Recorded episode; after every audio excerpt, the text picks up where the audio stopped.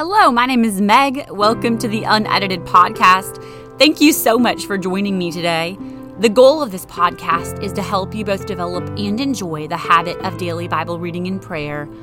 About 20 years ago, at a very low spot in my life, I was convicted to begin this simple discipline, and I looked up years down the road to see how God had used this habit to heal deep places in my heart and do incredible things in my life.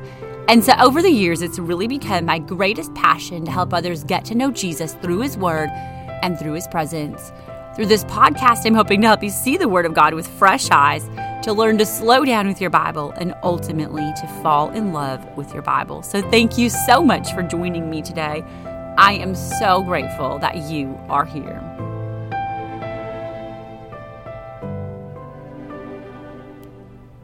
Hello, welcome to Unedited. Merry Christmas. I'm truly so excited that you're here. What a gift.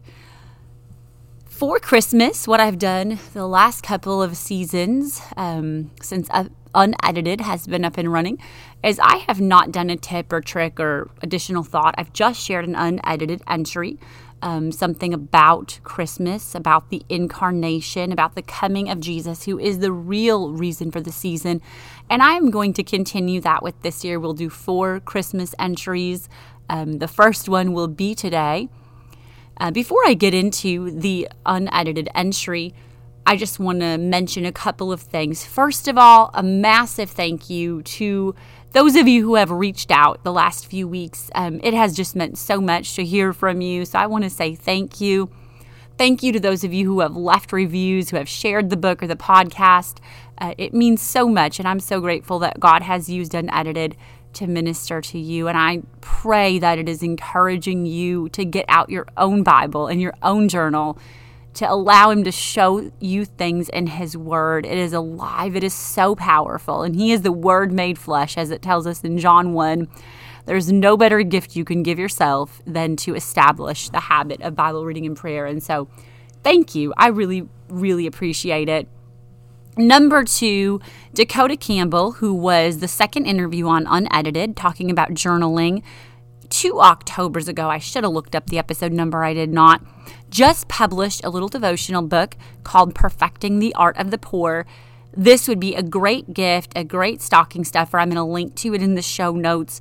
Um, Depo- D- Dakota has poured her heart into this project. It is about pouring out to God, allowing God to pour into you, and a little about pouring out to others and allowing others to pour into you. And so, again, it's available on Amazon. I will link to it in the show notes. I want to mention another thing before I get into today's entry. Um, typically, every year, and I've mentioned this on the podcast before, I read Matthew 1 and 2 and Luke 1 and 2 kind of on repeat throughout the month of December. And God has just opened up that story so many times and showed me such beautiful things about the incarnation and the people that were a part of that incredible miracle.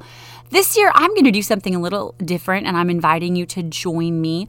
I am actually going to read Revelation um, this December. I feel that many missed the first coming of Jesus, and it was easy for them to miss the first coming. And there's a lot unfolding in the world, and I don't want to miss the second coming. And so I'm going to be reading Revelation for the month of December. If you'd like to join me, I would love to have you join me. The coming of God, the coming of Jesus, the second coming is the hope of the church.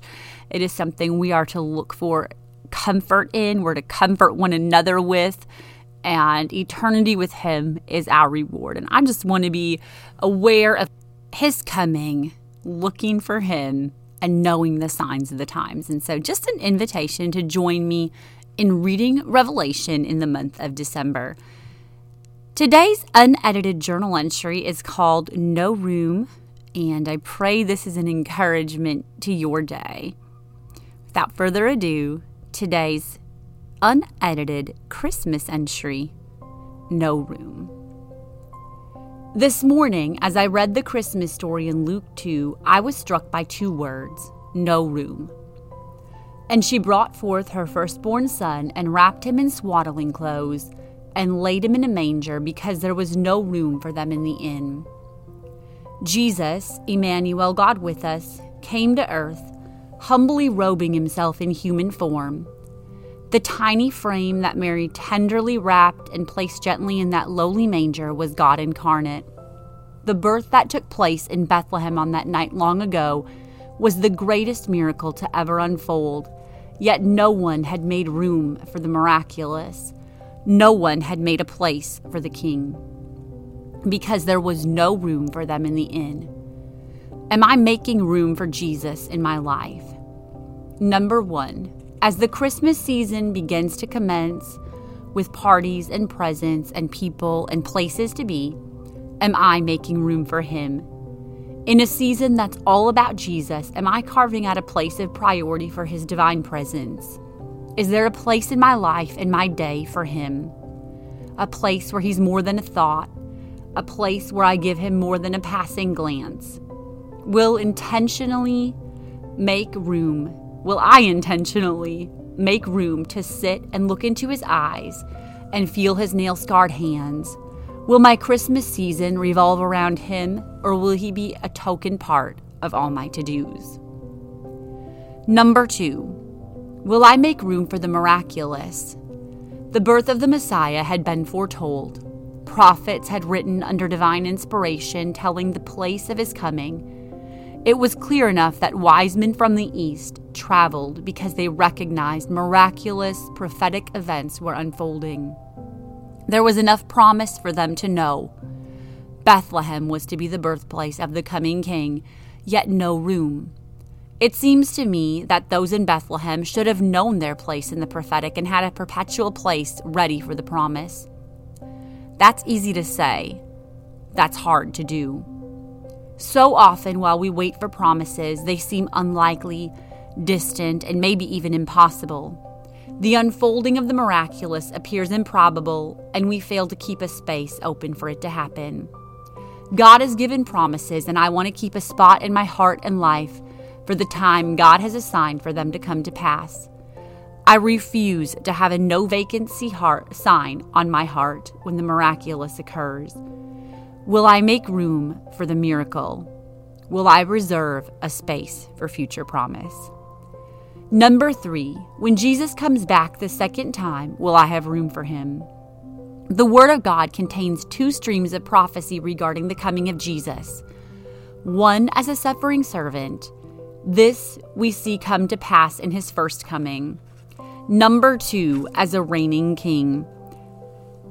This is yet to be fulfilled. We are patiently waiting for his return, his second coming. The Bible is full of the prophetic regarding Jesus coming again to catch away his bride, his church. Am I making room? Am I looking for and hastening unto the coming of the day of God? It is easier to forget that he's coming again than ever before. There is so much going on to fill the place of our expectancy. Time is flying by. We are running to and fro. We are distracted by the cares of this life forgetful that one of these days the clouds will be rolled back as a scroll and our King will come to call us home. Will I have room for him? Am I keeping a space in my life to check the eastern sky? Am I actively preparing for him to arrive on the scene? Jesus told his disciples, Let not your hearts be troubled. I go to prepare a place for you, and if I go and prepare a place for you, I will come again and receive you unto myself that where I am, there you may be also. He's going to prepare a place for me. Am I a place prepared for him? Let me make room for the king. I don't want to have a no room sign on this inn. Just a simple little thought. Those words, no room, just leapt off the page and I pray that that is an encouragement in some way, shape, or form. It was convicting to me. And again, I just pray that I will always have room for Jesus, that there will not be a no vacancy sign on my heart.